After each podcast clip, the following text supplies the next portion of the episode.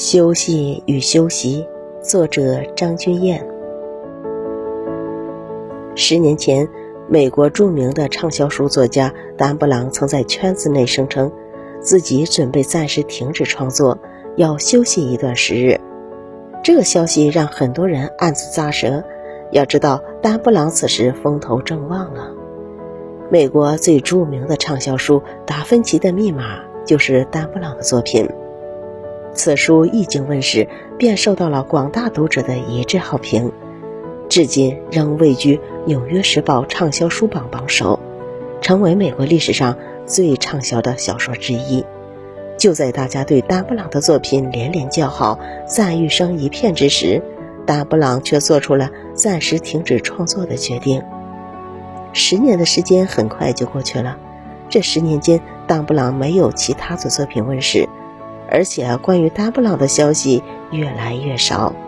就在大家以为丹布朗江郎才尽、隐退江湖之时，丹布朗却带着他的新作《炼狱》高调亮相。《炼狱》以意大利为故事背景，以历史最悠久又最神秘的文学之一——但丁的《神曲炼狱篇》为中心展开叙述。有关专家称，此书有望成为2013年。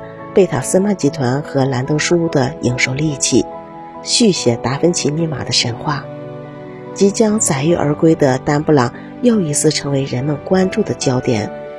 圈子内有朋友好奇地问他：“在十年前不是宣布暂停要休息了吗？怎还会有如此巨作问世呢？”丹布朗听后微微一笑说：“休息就是休息，休养身心，研习专业。”这才是最有意义的休息。但布朗颇有深意的话，让所有的人深深折服。少了休息的休息，只能算是虚度年华、浪费生命；而怀着休息的休息，才具有存在的价值。休息是一种反思后的沉淀，休息是一种奋进中的升华，休息是酝酿发酵，休息是酿酒飘香。休息是一种昂扬态度，休息是一种俯身蕴含。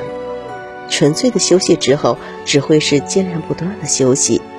也许余生就会在休息中度过，而在休息中休息过后，将会迎来辉煌的未来。